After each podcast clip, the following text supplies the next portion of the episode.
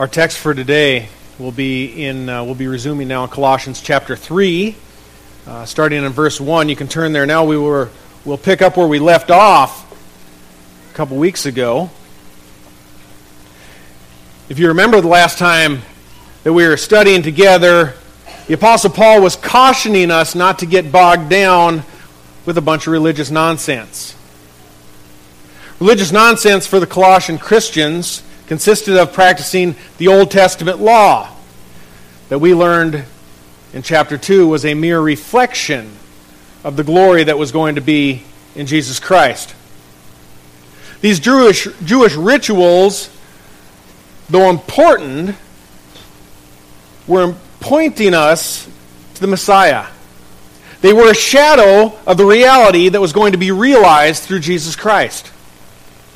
Concerning the Mosaic Law, Ignatius made a statement. I don't know if you remember, or perhaps if you're familiar with Ignatius. Uh, he was one of the early church fathers. Polycarp, Clement, and Ignatius were three of the primary early church fathers who were discipled by an apostle. Ignatius was a friend and a disciple of the apostle John. And later, after John's death, he became then bishop of Antioch.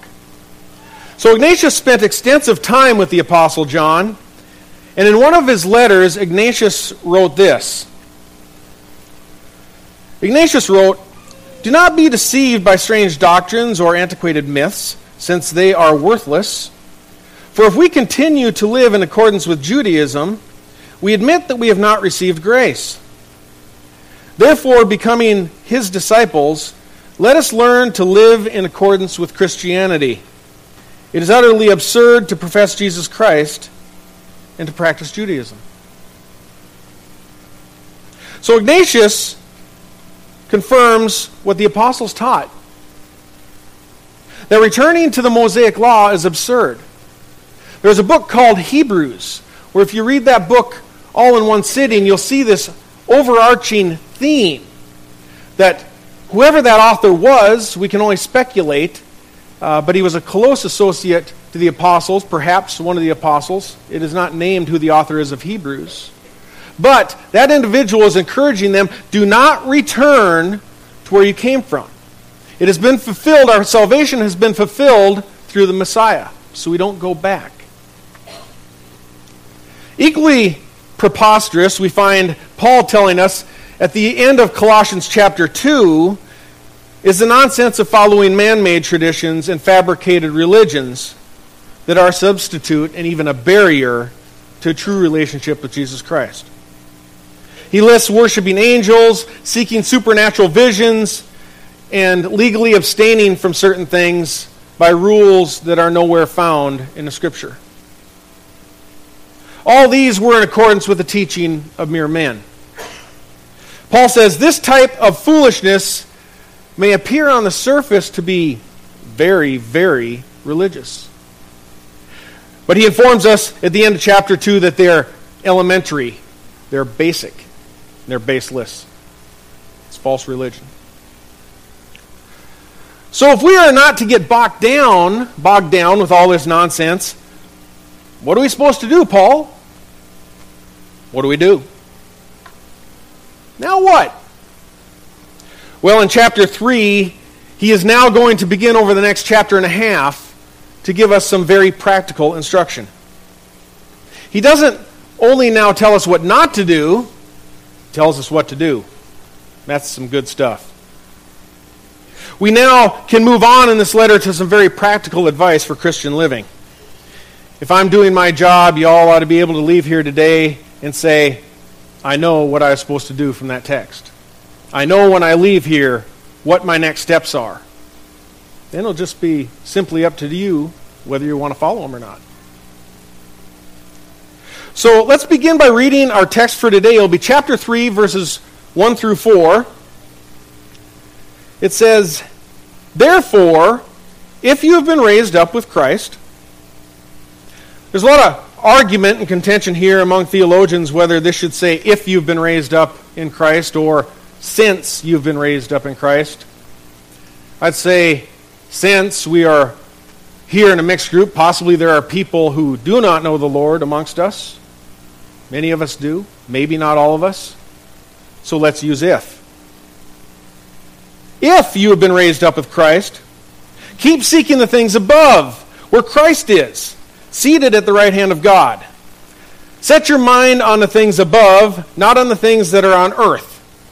For you have died, and your life is hidden with Christ in God. When Christ, who is our life, is revealed, then you also will be revealed with him in glory. Will you pray with me? Lord, we are excited. We are anticipating your return, Lord God. We, we know you are coming, and in the meantime, you encourage us to seek heavenly things. Lord, that's a difficult task. In a world that is so busy, Lord, and one that is so much of a struggle, it's easy to get consumed with what's going on here. It's easy to get consumed with our difficulties, our struggles, our lusts, Lord, our pride, and take our eyes off what's most important. And those, Lord, are the things above. Encourage us and strengthen us, dear Lord, to seek you and to honor you in all we do. In Jesus' name I pray. Amen. Concerning things above, and I mean this in a physical sense, I'm in constant amazement at God's creation and how he instituted laws of physics that consistently act predictably. Isn't it wonderful that we can study creation and all the effects in the universe, and they're predictable? God gave us governing principles, laws of nature, by which we can understand the world around us. We don't live in a planet of chaos. Thankfully, it's a creation of outstanding order. Things work. Things are not random and pointless. All this did not come through some random Big Bang. That's a different sermon for a different day. When it does come to the laws of physics, however, nothing is more consistent than gravity. Gravity is everywhere, and it behaves the same throughout our universe, both within the atmosphere of the Earth and in outer space.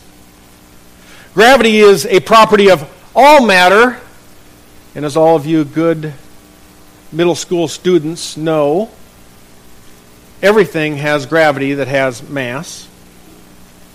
It doesn't matter whether it's a feather, or whether it's a rock, or whether it's a person or an airplane. Every particle, every piece of matter that has a mass exerts a field of gravity. Only its measurable mass affects this rate of gravity. As you stand on the ground and you're standing on the earth, you are pulling on the earth at exactly the same ratio that it's pulling on you. It's just a whole lot bigger, so it wins. Whether you can sense it or not, every material object around you is pulling toward you, or pulling you toward it. So the next time you sit in that recliner and your wife looks at you with that cross eye and you reach for that remote, you can say, I didn't mean to do that.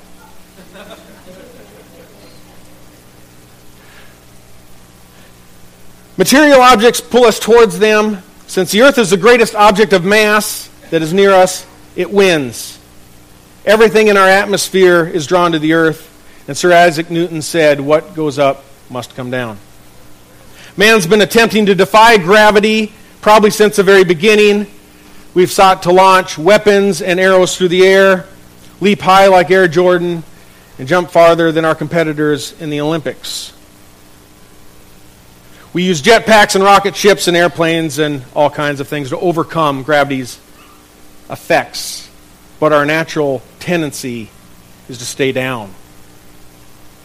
We typically sit down. We typically look down. That's why when someone tells you, look, there's the Goodyear blimp, you all fall for it. But you didn't all fall for it. We are always looking down. We don't tend to naturally look up. There's a physical gravitational pull from all objects around us. You cannot see it, but it's a fact. But there's also another gravitational pull that draws us to material objects as well.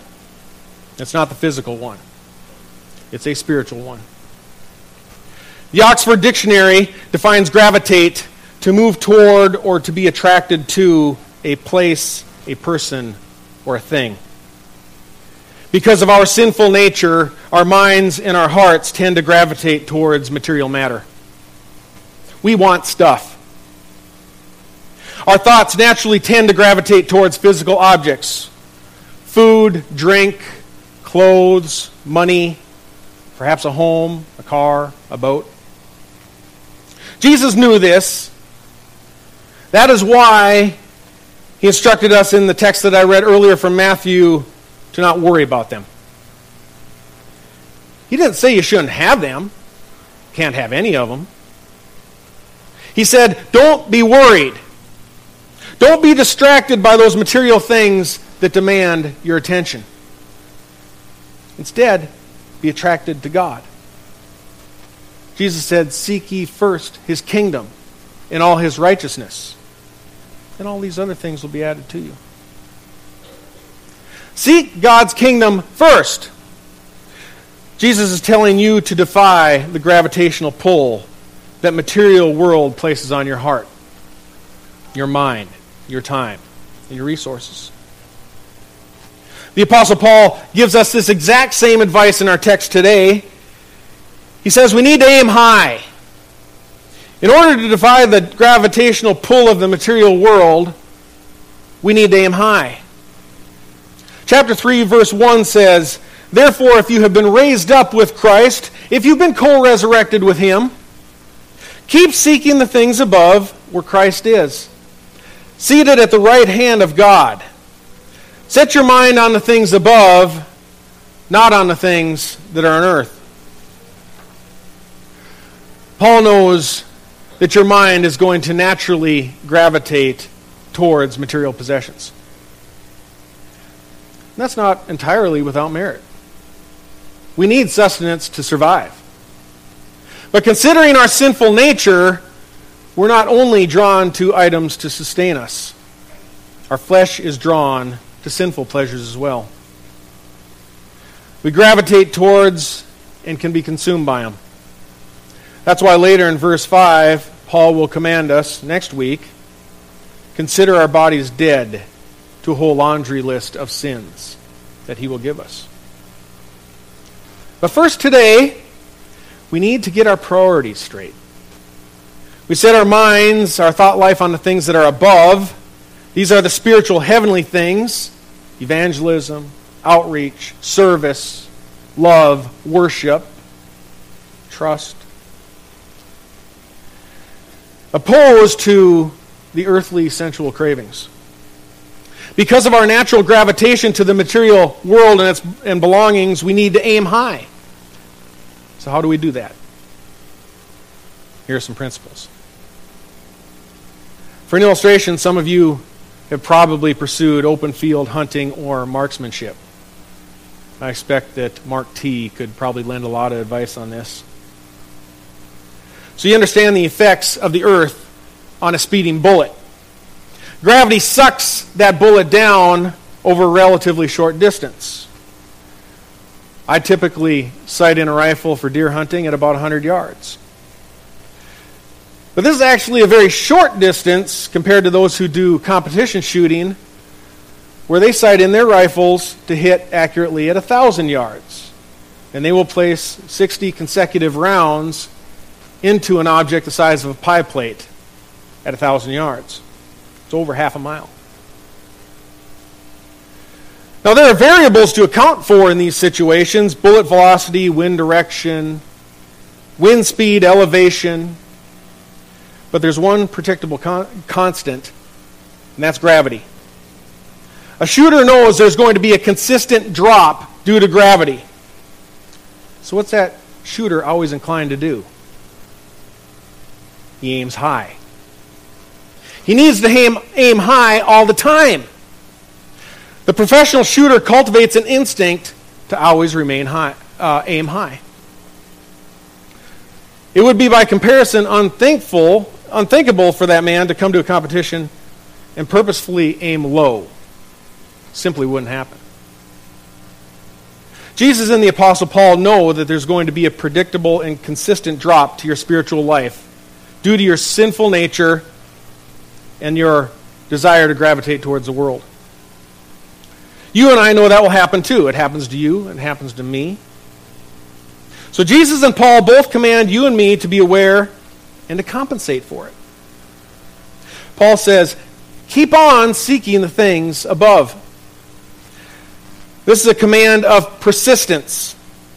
The same term is used in Matthew eighteen, where Jesus describes a good shepherd who leaves his ninety-nine sheep to go over and seek that one that is lost. He searches for it. It's persistent. He also uses it in Luke chapter fifteen with the story of the woman who had ten silver coins and she lost one. And it said that she went and she searched for it till she found it. And she rejoiced. It was persistent. She kept on seeking it. We need to keep seeking the things above. You can't aim high just once and think that you have defied gravity of the world. We must persistently aim high every day and every time. Well, how would you do that? You and I need to keep recalibrating our sights constantly. Competition shooters recalibrate for distance, wind direction and speed, weather conditions, et cetera. And we each need to recalibrate every day for what we're going to face. No day is going to be the same. Some are going to hold financial distresses. Others will be a physical crisis. Some relational problems and other emotional pitfalls. You always have to adjust your sights to face the day. But you can never forget to aim high. The gravitational pull is going to be certain. It's a fact of our lives, and it's a fact of the sinful nature. So how do we spiritually calibrate high? How do we keep focused on the heavenly things above? We calibrate on multiple planes and levels. We do it personally and intellectually.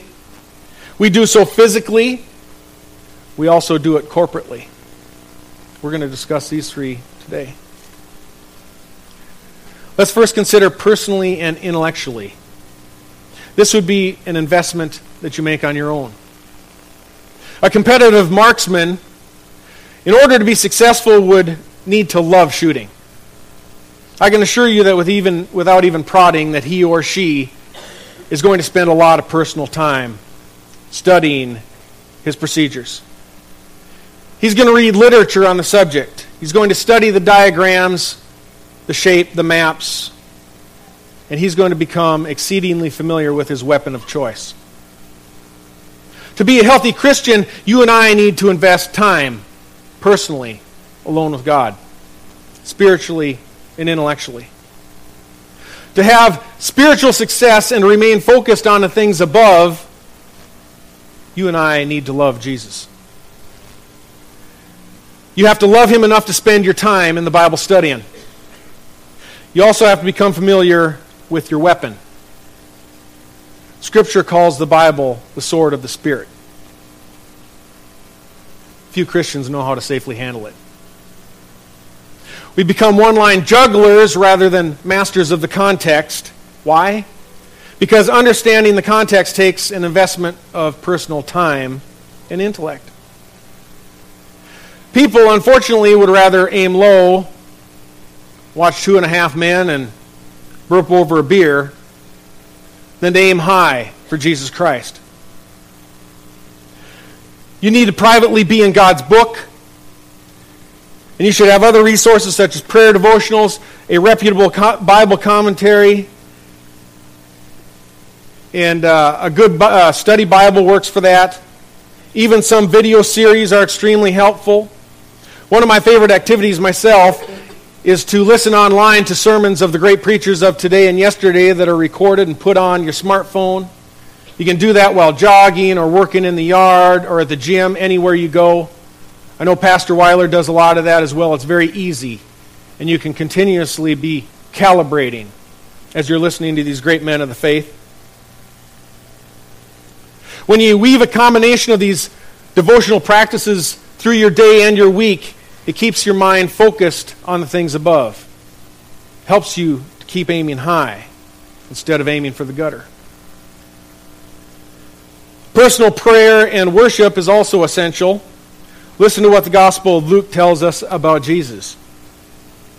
He says, "But the news about Jesus was spreading even further, and large crowds were gathering to hear him and to be healed of their sicknesses. But Jesus himself would often slip away to the wilderness and pray." Slipping away by yourself to pray. Jesus sometimes found that to be a higher priority than teaching or healing. Perhaps you ladies and, and maybe a few of the masculine men that are here today remember a movie that was called Love Comes Softly. It had Katherine Heigl and Dale Midkiff. Katherine Heigl plays a woman who is a widow, and she is with child, and uh, she is being courted by a man who is uh, named Clark, I believe. So the woman, Katherine Heigl, is Marty. She's being courted by this farmer. The setting is around the eighteen hundreds, and she doesn't want much to do with him.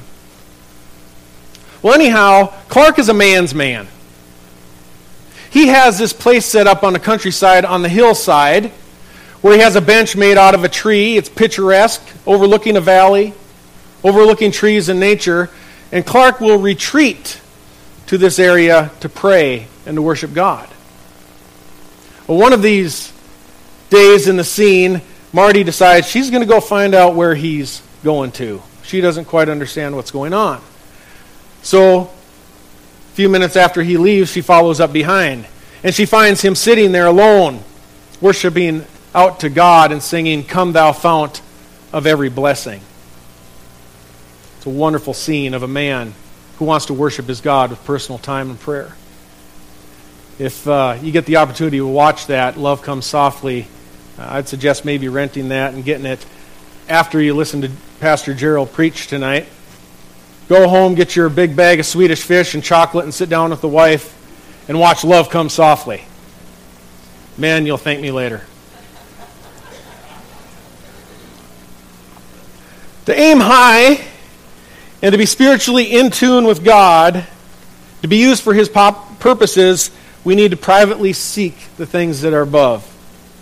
Study time, some kind of combination of devotional. Next, to stay heavenly minded and to keep seeking the things above, I suggest you recalibrate your life physically. In competition shooting, you cannot succeed if you're not physically disciplined. Your vision needs to be sharp. Your thoughts need to be clear. Your breath needs to be controlled. And if you shoot while navigating an obstacle course, you need to have endurance. In First Corinthians chapter nine, Paul says, "I do all things for the sake of the gospel, so that I may become a fellow partaker of it. Do you not know that those who run in a race all run, but only one receives the prize? Run in such a way then that you may win. Everyone who competes in the games exercises self-control in all things. They then do it to receive a perishable wreath, but we an imperishable. Therefore, I run in such a way," Paul says, "as not without aim. I box in a way as not beating the air, but I discipline my body and make it a slave, so that after I have preached to others, I myself will not be disqualified." Remaining focused on the things above requires physical discipline.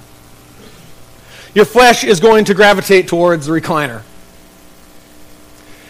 In evangelicalism, we far too often overlook the physical disposition. But here's the problem. When we become lazy and sedentary, sedentary for any reason, it could be a lack of discipline, It could be overeating. It could be drugs, alcohol. It could be just simply not being disciplined. You and I would ultimately get down on ourselves. It happens.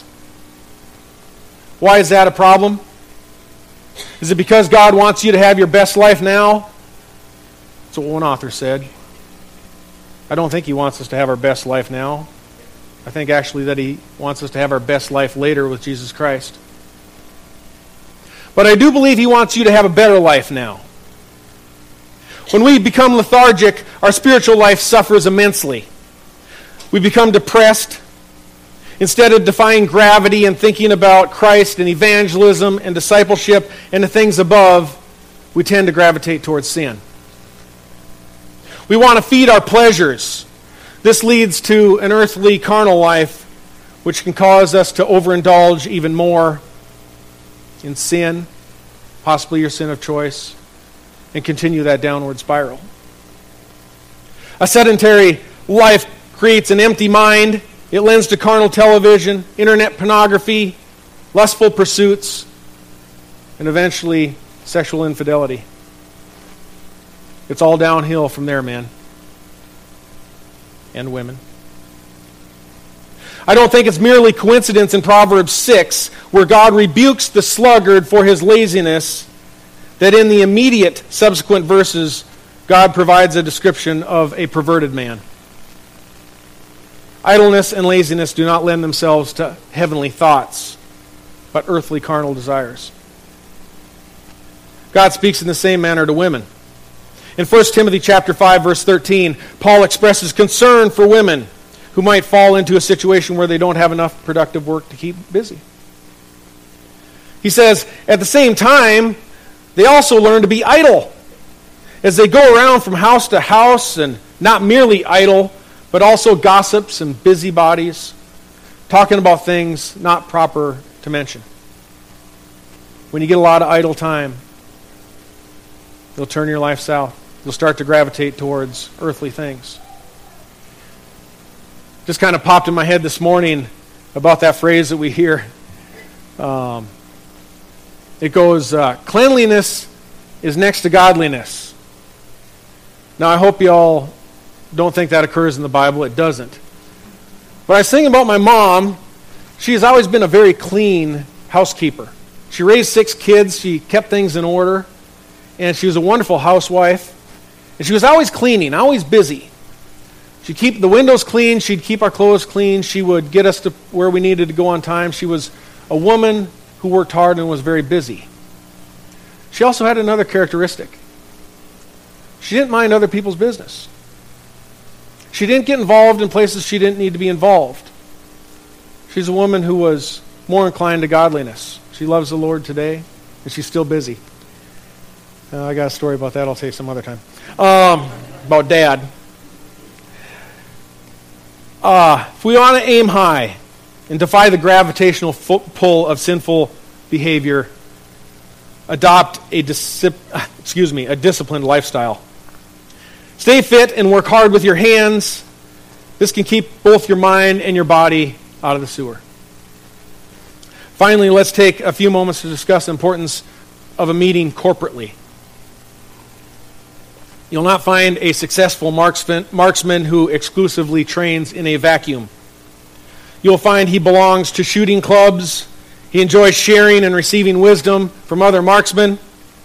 His enthusiasm will display itself at competitions and events and weekend retreats. You'll likely find him sharing his wisdom with those who know a lot less, and they'll be thankful for it. A Christian aims high and keeps focused on heavenly things by engaging and embracing other Christians. Heavenly-minded Christians love to be around other imperfect Christians. You certainly don't need to be around exclusively Christians. That'd make evangelism pretty difficult. But Christians love to be around the people of God. Weekly corporate worship keeps you focused on the things above. Hebrews chapter ten says, do not forsake the assembly of the saints, but encourage one another. If you're not regularly assembling with the saints, it's virtually impossible to overcome the lusts of the world. How do I know that? because you're directly disobeying God. Acts two forty-two says of the early church, they were continually devoting themselves to the apostles' teaching and to fellowship, to the breaking of bread and to prayer. These are all community activities. A heavenly-minded Christian devotes him or herself to assembling with an identifiable local body of Christ. There's no church of one, no church of two. Your family isn't your personal church. You don't have church on the internet. Church is where the body comes together and you worship together and help one another and bear one another's burdens. They're just, those are others are just excuses to not attend church. Of course, this doesn't mean spiritually minded Christians can never go to a wedding that's out of state. They can't take some time to go to Disney World, or that uh, they possibly couldn't even go hunt an alligator when season's open. Um, that that's not what Hebrews is talking about. He's talking about forsaking the assembly of the saints. Christians love to be around other Christians, and they won't s- search for carnal excuses to not come to church. But corporate assembly isn't only a group activity. It's not the only one that can help you aim high and keep focused on the things above. One-on-one or group discipleship are some of the finest activities to keep you thinking Jesus. You might believe you don't need discipleship because you already know enough, or you don't have the time to disciple someone possibly. You don't want to meet for a weekly lunch, breakfast. I ask you to reconsider. It's tough to survive the chaos of a week in this modern world without meeting with someone at some point, somewhere, somehow, with another person or a group of people to keep your sights aimed high. Honestly, it doesn't matter to me what type uh, that you that you choose as far as getting together with discipleship and uh, and group activities. But no matter how much we've learned, we need to grow. Paul said in First Timothy chapter five, verse thirteen, until I come, give attention to the public reading of Scripture, to exhortation and to teaching. Do not neglect the spiritual gift within you. Timothy was a gifted man. Take pains, no, excuse me. The spiritual gift was bestowed on you through prophetic utterance with the laying on of hands by the presbytery. Take pains with these things, be absorbed in them, so that your progress will be evident to all. Pay close attention to yourself and to your teaching. Persevere in these things. For as you do this, you will ensure salvation for both yourself and for those who hear you. Paul tells Timothy that his teaching others is going to benefit Timothy. It says Timothy needed to be benefited from the discipleship process. Discipleship wasn't only intended for the person who was being discipled. I know in this text you might be worried that Timothy might lose his salvation. That's not what it's teaching. Salvation is just simply deliverance from sin. It is possible, if you are going carnal, that sin is going to invade your life, even if you're a Christian, and you are going to be drawn down into the pits. You could suffer in all kinds of ways. Salvation will deliver you from that. That's another benefit of the discipleship process. Two constants that I have seen in my life as I have worked in discipleship and teaching are this. Number one, without even intending it, I believe I personally receive the greatest benefit when I'm in a relationship where I'm discipling one or a number of people. I can study up, read my commentaries, listen to tapes, enjoy uh, religious videos, study the influence of the biblical languages, and I can come to that study loaded for bear. I can deliver it. I can do it well. And then during that period, someone will stand up in the back and they'll say, did you ever think about such and such? I'm like, wow, where did that come from? It's good stuff. Go home edified. Go home blessed from those who are in the study group. So discipleship isn't just for the person who's doing the discipling. A second thing that I observed is the more theologically undeveloped a person is that I'm discipling, the more I enjoy it. The newer baby Christian has some great questions to ponder, and they're often the most energetic and joyful to be around. They ask those questions that for, that Christians who are too well learned would never ask. It just makes you stop to think and then to praise Jesus. So being with a group is a great time, to, great way to aim high.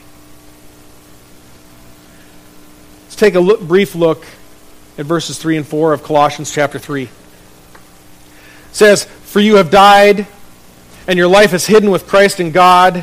When Christ, who is our life, is revealed, then you also will be revealed with him in glory."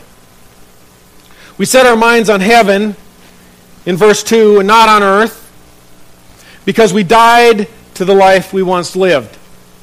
We're no longer seeking those earthly distractions because we are hidden in Christ. We are deposited in Christ. We're not citizens of the world. We are citizens of another world.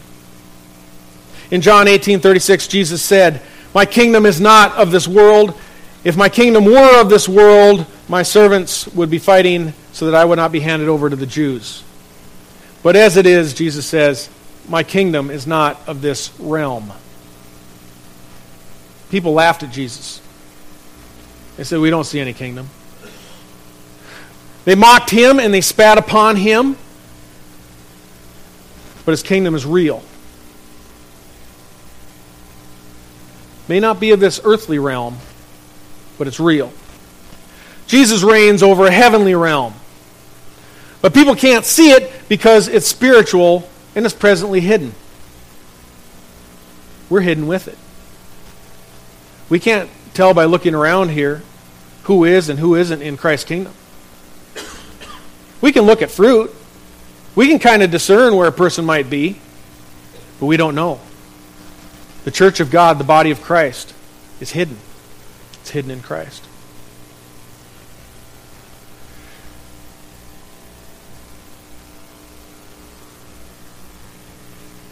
I'm very thankful that Christ was not restrained by any form of gravity. He did not gravitate towards material possessions or filthy lucre. I've always wanted to say that, filthy lucre. He said, "Foxes have holes and birds have nests, but the Son of Man has nowhere to lay his head." Jesus did not get distracted by temporary earthly things. His life and his ministry were wholly devoted to seeking the things above that please his Father. He's our model. Jesus also was not restrained by physical gravity either. In Acts chapter one, after dying on the cross for our sins and being resurrected from the dead, he was standing with his disciples when he suddenly began to ascend into the clouds, out of sight, into heaven. That's where he went to be seated at the right hand of God. When Scripture says when he went there, he was seated. Why did he sit down? Because he had finished his work.